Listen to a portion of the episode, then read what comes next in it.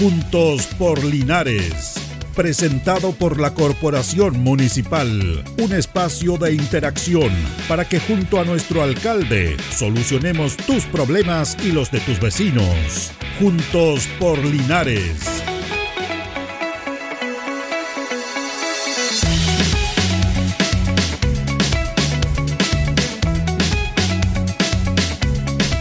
Muy buenos días, ¿cómo le va? ¿Cómo están? Gusto de saludarlo. Ya son las 11 de la mañana de este último día del mes de mayo, 31 de mayo. Estamos en Juntos Polinares, eh, compartiendo con don Carlos Agurto la coordinación de nuestro programa.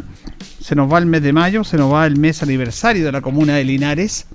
Y la verdad es que también es un tema las bajas temperaturas, las bajas temperaturas que ha afectado a nuestra zona y la parte central de nuestro país la verdad es que es complejo también. En tema de salud, de cuidado, de temas sociales, veíamos la información de personas en Santiago fallecidas porque, bueno, duermen en la calle.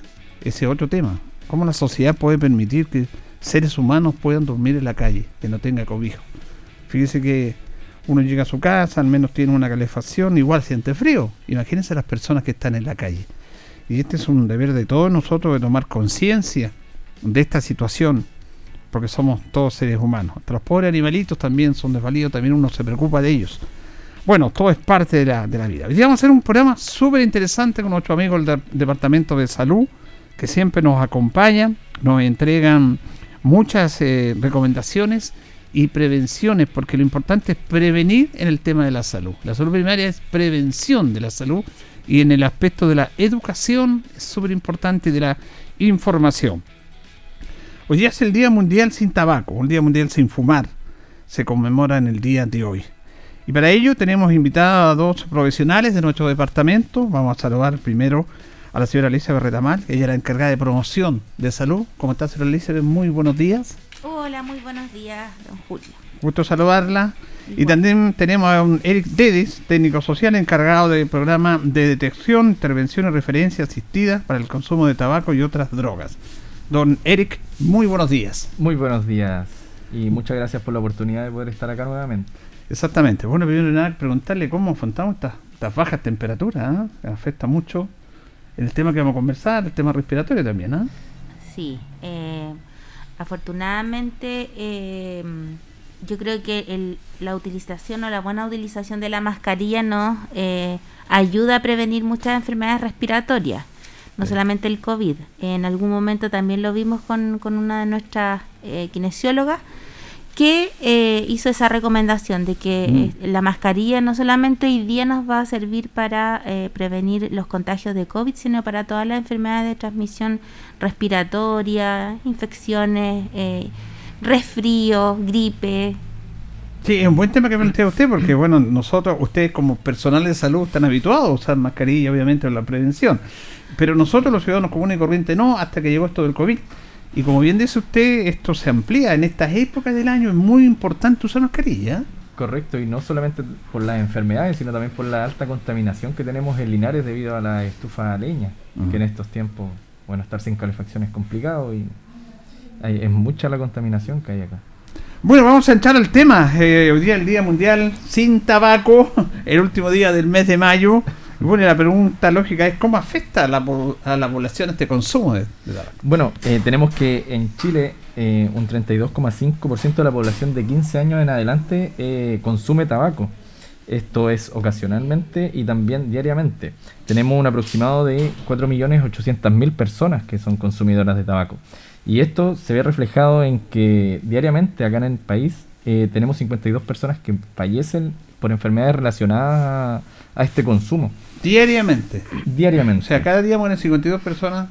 Correcto, por enfermedades relacionadas, Asociadas. no solamente cáncer de pulmón, que es lo que más se suele comentar por el tema del consumo de tabaco, sino también otras enfermedades, eh, enfermedades cardiovasculares, tenemos eh, el EPOC, enfermedades cardíacas, tenemos un sinfín de enfermedades que pueden venir relacionadas.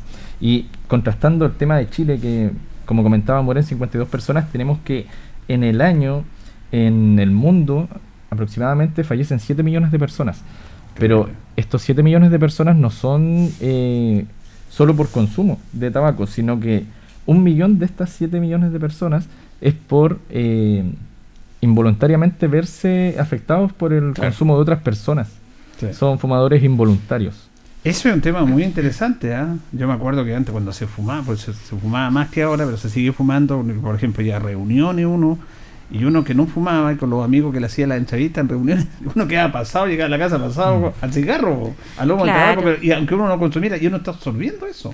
Lo que pasa es que en, los 80 era habitual, eh, y parte de los 90 yo diría habitual, el consumo de cigarrillo intradomiciliario y toda la, toda la contaminación que provoca y el daño. Entonces, hoy día, afortunadamente, estamos eh, con otros parámetros, ya eh, tenemos la conciencia y la sensibilización de que eso no lo podemos, no lo podemos seguir haciendo. Y por lo tanto, hoy día el gran desafío es así como en aquellos años se logró impulsar esta estrategia de dejar de fumar intradomiciliariamente, hoy día el gran desafío es poder a lo mejor restablecer estos espacios públicos como plazas, plazoletas, que estén libres del humo del tabaco, que puedan ser espacios en donde no encontremos colillas de cigarro que también son muy tóxicas, ¿ya?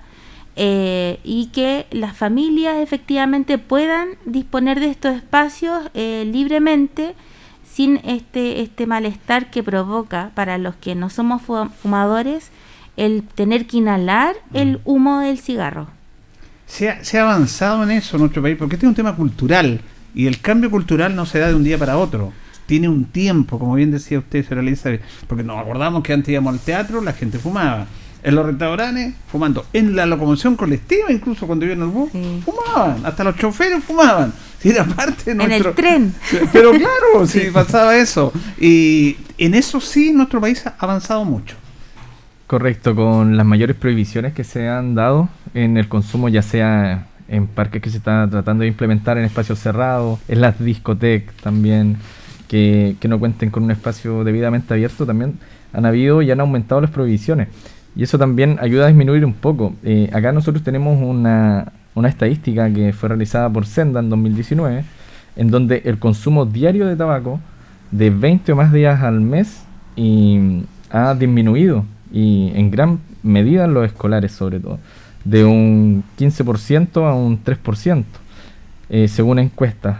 Y esto igual es significativo, porque el, el consumo, como, como se puede ver acá, eh, inicia desde los 13, 14 años. Ya, ese es un tema que quería conversar que es súper interesante también porque todo tiene un inicio, una génesis, un comienzo y lo que sabemos nosotros, no sé, ustedes tienen más estadística, más adecuado eso, es que hay muchos, la prevalencia del, fumar en los escolares.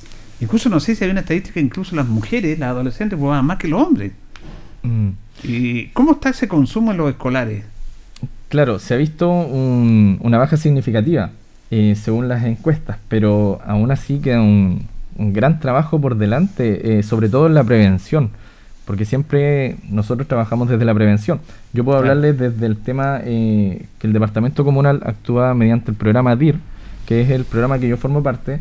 Nosotros actuamos realizando tamizajes, que son unas pequeñas encuestas que nosotros realizamos en la población de 10 años en adelante, en donde si nosotros llegamos a detectar algún consumo perjudicial o adicción, nosotros podemos actuar a través de, eh, de la atención primaria de salud. Entonces nosotros podemos derivar para que eh, sobre todo los alumnos, estudiantes o personas que están empezando con este consumo, eh, puedan disminuir estas conductas nocivas. Nosotros, eh, cabe destacar que actuamos siempre desde la voluntariedad. Nosotros si, siempre tiene que haber voluntad de la persona en querer disminuir estas conductas. Y cuando son menores de edad, nosotros también trabajamos con consentimientos informados, en donde los padres nos autorizan a nosotros poder intervenir este, esta población. Ya. Y, esto es importante, señora Elizabeth, lo que hace nuestro departamento de salud. La promoción es fundamental y ustedes tienen muchos programas y están dedicados permanentemente a informar, a promover este tema. Sí, todo lo que tiene que ver con promoción de salud en definitiva eh, eh, apunta al cambio de hábitos, ¿cierto? Al, poder cuidarnos mejor. Eh, increíblemente nosotros somos salud pero tratamos de enfermedad, entonces es un poco paradójico porque nosotros decimos, bueno, nosotros quisiéramos tener población más sana. Y para allá apunta la promoción, es cómo inculcarle a la población, a los linarenses en este caso, de cuáles son los efectos que puede tener, eh, en definitiva, en este caso el fumar.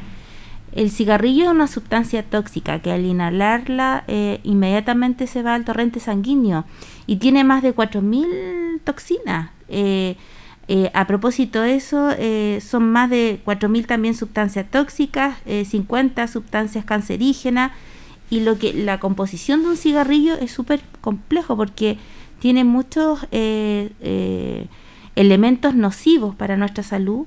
Sin embargo, em, también el cigarrillo tiene que ver con, eh, con esta conducta de pertenencia, ¿cierto? El sentirme parte de un grupo eh, y para los jóvenes también eh, tiene que ver un poco vinculante a eso, a la necesidad de identidad, de sentirme parte del grupo, porque es choro fumar, tirar un mito, ¿cierto?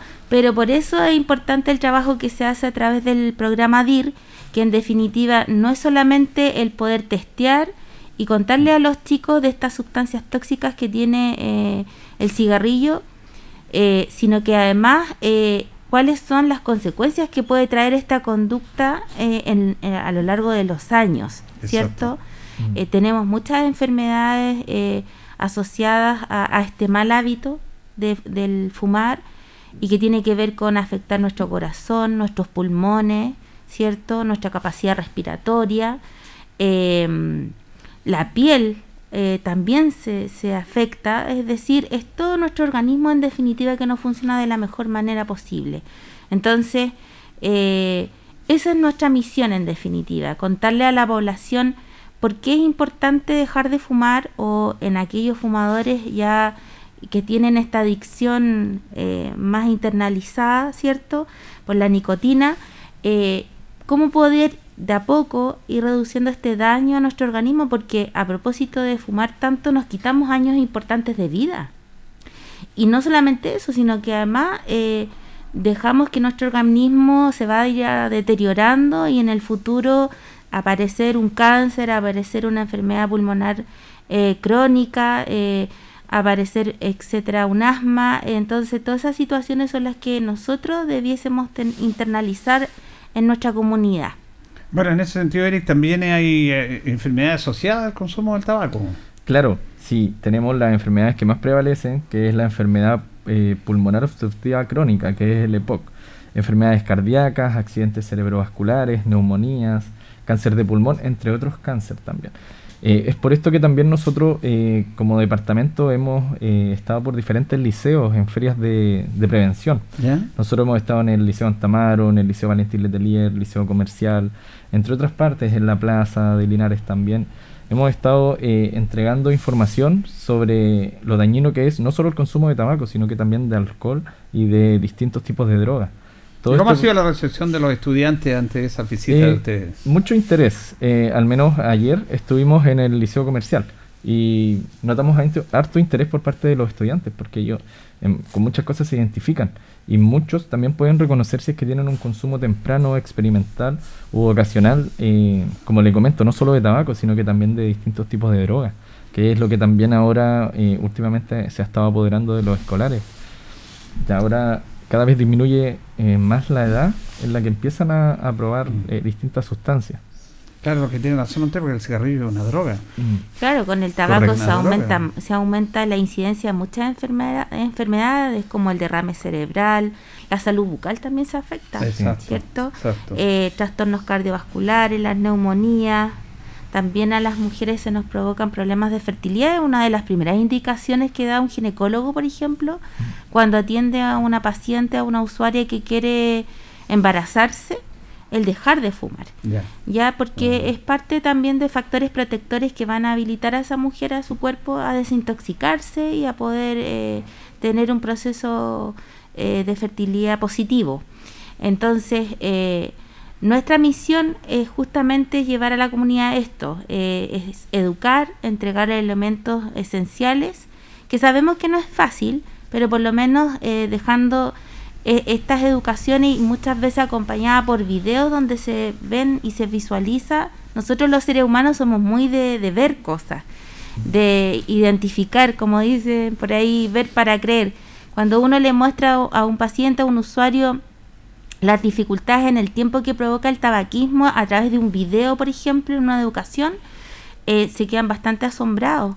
o, o a veces también dicen, bueno, de algo me tengo que morir. Son como las típicas, sí, respuestas, pero eh, la pregunta es, pero ¿para qué vamos a andar buscando de qué morirnos, cierto? Si en definitiva eh, yo tengo muchos años de vida y esa es la importancia que la, la que tenemos que ir fortaleciendo, es decir, el hecho de tener eh, ciertas conductas preventivas nos va a ayudar a tener una mejor salud y a, tener más, más años de vida. Además, Eric, también eh, este tema de todas estas enfermedades asociadas es un...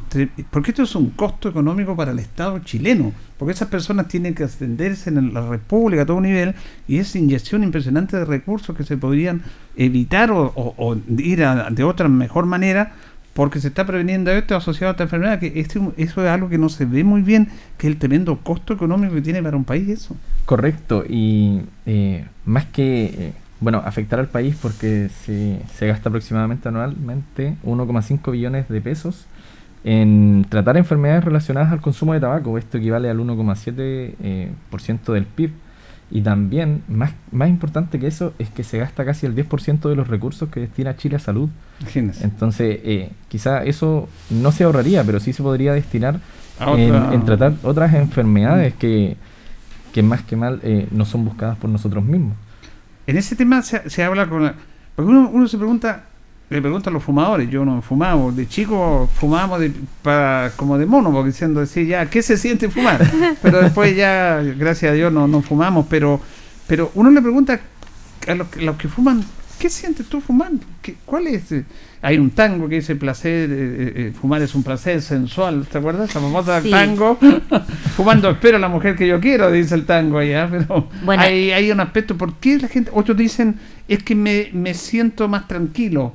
Me siento más calmado, me da más calma el cigarrillo. Una de las sustancias que tiene el cigarrillo es la nicotina y la, la nicotina provoca esta sensación de placer en el cerebro eh, y, el, y el cerebro de cada uno de nosotros se va acostumbrando a, esta, hasta sustancias adictivas que se transforman en adictivas eh, y en definitiva la persona que empieza a fumar y le gusta esto cuesta porque en definitiva la sensación que le provoca a la persona, al fumador, es de es, beneficiosa para en ese momento, ¿sí? no teniendo eh, claras las consecuencias a nivel físico, eh, eh, que es lo que nosotros siempre conversamos y tratamos de, de, de explicar.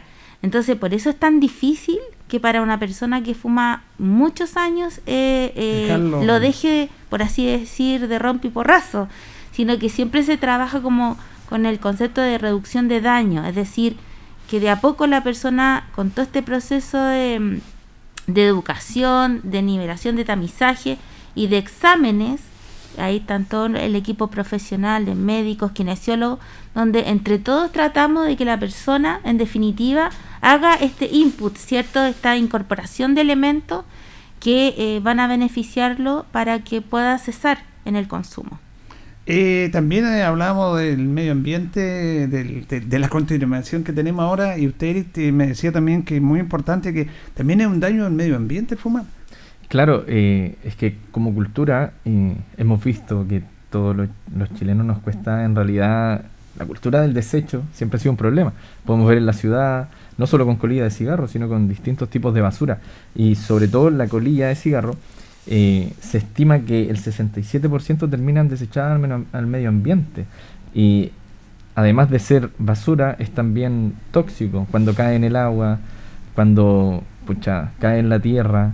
Eso nos trae distintos problemas y es por esto que los operativos de limpieza que se realizan, que en los veranos sobre todo se realizan en las costas, en los ríos o en la ciudad, el 30 o el 40% aproximado eh, son colillas de cigarro en realidad. Increíble.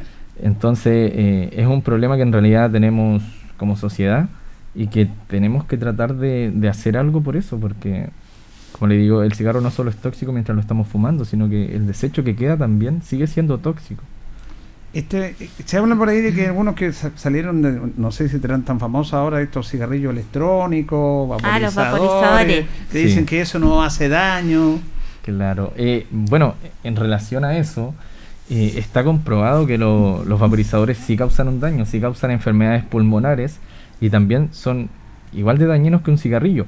Y peor que eso es que tenemos una encuesta realizada a los escolares eh, de séptimo año a cuarto medio, en la que un 10% aproximado asegura haber eh, consumido alguna vez vaporizadores o cigarrillos electrónicos con o sin nicotina. Esto equivale a eh, aproximadamente 85.000 estudiantes.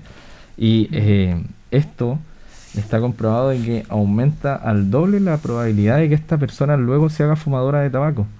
Entonces, mucho se habló de que podía ser un una especie de tratamiento para dejar de fumar, el tema de los cigarrillos electrónicos, los vaporizadores, pero en realidad...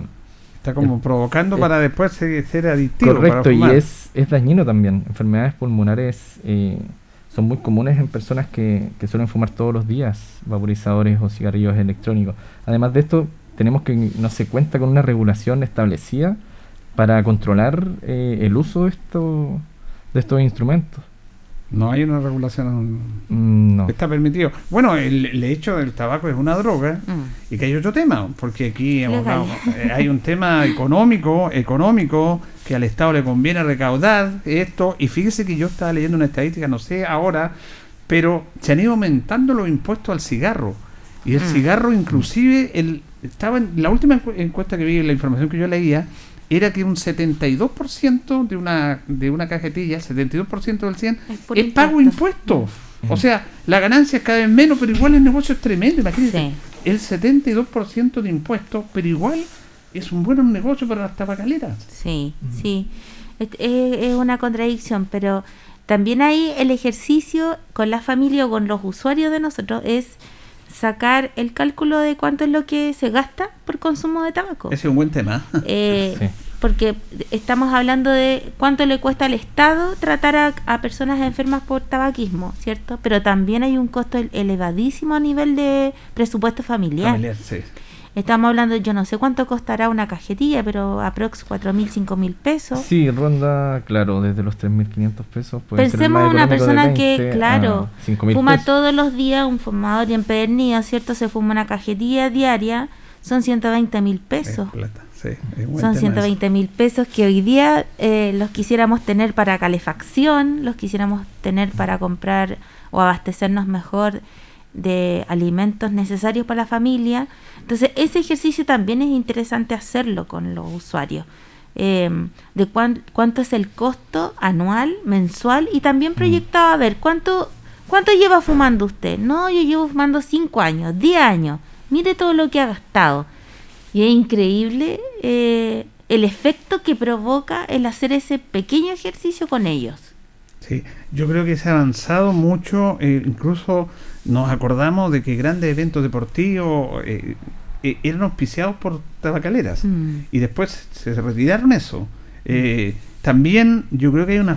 Yo valoro lo que hacen ustedes, pero yo creo que hay una falta política de Estado. Yo creo que el Estado chileno, el Ministerio de Salud, debería hacer una campaña mucho mejor, aprovechando la, la televisión, que es un impacto tremendo, redes sociales ahora. Pero yo no veo en Chile una campaña importante, realmente, de poder eh, eliminar esto, una, una campaña que concientice a la gente.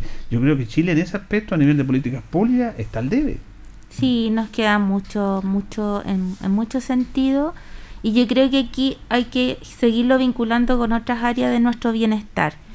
Eh, el tema del tabaco no solamente afecta al presupuesto familiar, sino que también afecta el tema de la, del, de la contaminación, ¿cierto? El tema mm. más ecológico. Y yo creo que cuando uno genera ese tipo de vinculaciones donde puede eh, beneficiarse y beneficiarnos en conjunto, probablemente eh, se pudiese lograr más cosas. Eh, estamos muy al debe en, mm. muchos aspectos en ese sentido. y eso nos hace la invitación a que tenemos que seguir intencionando y vinculándonos con estos otros aspectos y otras unidades también municipales que en conjunto podemos hacer a lo mejor cosas más, más potentes, ¿cierto? Eh, salud propiamente tal hace bastante, pero podemos hacerlo en conjunto a lo mejor mucho mejor y sí, absolutamente usted tiene mucha razón. Eh, a nivel central hace mucha falta un, no solamente una campaña, sino que eh, una generar una cultura eh, que, que, que, genere en el tiempo, en un proceso, así como se hizo en los años 80, 90, de que provoque este impacto positivo en donde dejemos ese mal hábito, por así decir. Exacto. Cuando usted va a, a, los colegios, los chicos le dicen por qué fuman ellos, cuando conversan con ellos, cuando hacen estas encuestas. Claro, es que en realidad eh, nosotros, según estadísticas que tenemos propias como programa, eh, podemos demostrar que la mayoría eh, que consume tabaco, que es menor de edad, lo hace en compañía de amigos. Claro. Al igual que el consumo de alcohol, en compañía de amigos. Es más un fumador social, se podría decir, en donde el grupo genera presión sobre, sobre los amigos y siempre está la típica conversación que, oye, pero fuma, si te va a gustar, pero ¿cómo vas a ser el único que no va a fumar? ¿O cómo vas a ser claro, el único que no va a estar eh, esta necesidad de pertenencia, de sentirte parte del grupo, de tener hábitos en común, de compartir incluso el tema del cigarrillo. Habitualmente se compartía el cigarrillo. Hoy día ya creo que eso está mucho menos permitido por todo el tema del COVID además. Eh, y yo creo que el COVID también ha ayudado, por así decir, a desincentivar el consumo de tabaco mm. por la utilización de la mascarilla. Eh, pero yo creo, todo, todo lo que, por lo menos lo que nosotros manejamos en salud, eh, la, la, edad de inicio en el consumo tanto de tabaco como alcohol es a temprana edad y es muy vinculante a esta necesidad de pertenencia. Mm. Es decir, eh, y también de patrones conductuales familiares, porque generalmente cuando un chico fuma, una chica fuma, es porque también en la casa probablemente eh, su entorno también hay fumadores, mm. eh, en donde hay un reforzamiento, por así decir, eh, frente a esa conducta de fumar. distinto es cuando hay familia, padres, abuelos, tíos, es cierto, que no fuman porque automáticamente en la casa se provoca ese rechazo. Eh, inconscientemente de hoy vienes pasado a cigarros, ¿cierto? Lo que nos pasa habitualmente cuando, incluso cuando uno va transitando en la calle, cuando uno va transitando en la calle, caminando, eh, y, y, pasa una persona fumando, ¿cierto? Caminando, y le llega a uno el humo del cigarro, uno lo uno es casi como una, una cachetada, así todo, qué malo. Claro, el fumador involuntario también. Eh, y desde Senda también nos, eh, emanaron un dato que también es importante, que creo que es importante mencionarlo, que es que aproximadamente el 20% de las personas que son fumadoras diarias, que fuman ya eh, como teniendo una adicción al tabaco, un 20% no reconoce que hay un gran riesgo en, en, lo que ellos están haciendo. Y creo que esto es importante de repente cuando eh, tenemos familiares que, sobre todo de chicos que son, que son escolares y tienen familiares adultos que ven que consumen tabaco y que ellos no admiten de que hay un problema con eso, que ellos no creen que vayan a desarrollar quizás alguna enfermedad o no admiten ningún problema, eh, eso mismo también hace normalizar a los jóvenes el consumo de, de tabaco. O sea, claro, mi papá lo hace, mi tío lo hace, mi mamá lo hace. Entonces, ¿por qué yo no lo voy a hacer? Eso, eso pasa mucho y no solamente con el consumo de tabaco, sino que con normalizar las cosas en la casa. Es importante que nosotros ya como adultos eh, podamos también exponer los riesgos y, ser abiertos con que a veces sí tenemos problemas. No normalizar el tema porque a los chicos los puede perjudicar más que a nosotros. Ahora también es un tema delicado, pero es una realidad, a veces la realidad hay que decirla porque no se quieran afrontar. Esto del cigarrillo también es un paso a otro tipo de droga.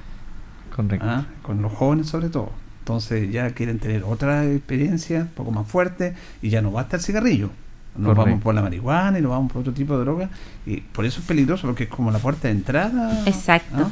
exacto. Y a muy corta edad. Eh, el promedio de edad en el consumo de alcohol viene siendo 12, 13 años, tanto en, en varones como en mujeres. Entonces, es la puerta de entrada, como usted bien dice, a, a otras sustancias eh, tan dañinas para nuestro organismo, eh, que por eso que es importante el trabajo que desarrolla el programa DIR, principalmente con los adolescentes, con los jóvenes y los niños, desde séptimo básico, sexto básico que están trabajando. Eh, y bueno, y, ojalá que, esto eh, también nosotros pudiésemos reforzarlo en el, en el entorno familiar. Eh, porque, insisto, son conductas que muchas veces eh, no, no, son tan aplacadas en ese ámbito y que uno esperaría, por todo lo que provoca el tabaco, que sí fueran eh, factores y las familias más protectoras en ese sentido. Sí, estamos totalmente de acuerdo. Yo creo que el trabajo de prevención no solamente nos corresponde a nosotros como, como salud, sino que desde la casa, desde las familias, los amigos, el trabajo de prevención es muy importante, sobre todo ahora que estamos en unos tiempos donde todo es muy accesible. Todo, no solo el tabaco, las drogas, el alcohol, todo es muy accesible, está todo a la mano. Entonces, un par de malos pasos y ya nos podemos encontrar en un momento en el que nos cuesta volver atrás.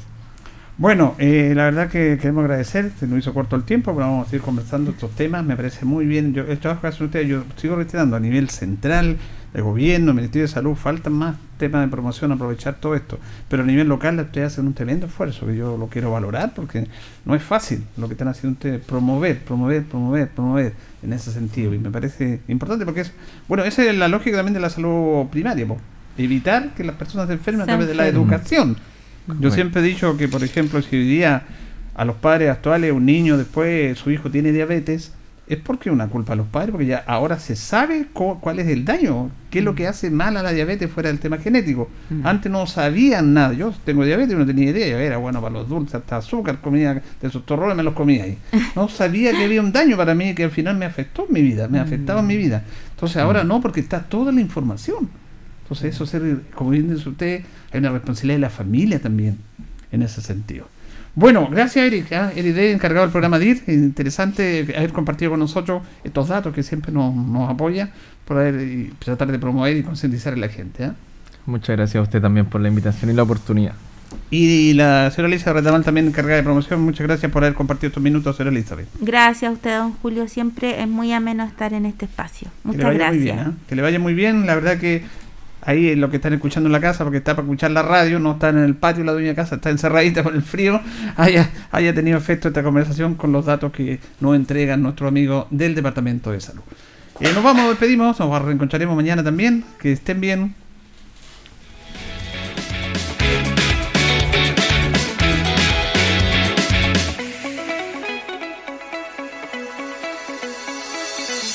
Juntos por Linares fue presentado por la Corporación Municipal. Tú nos impulsas.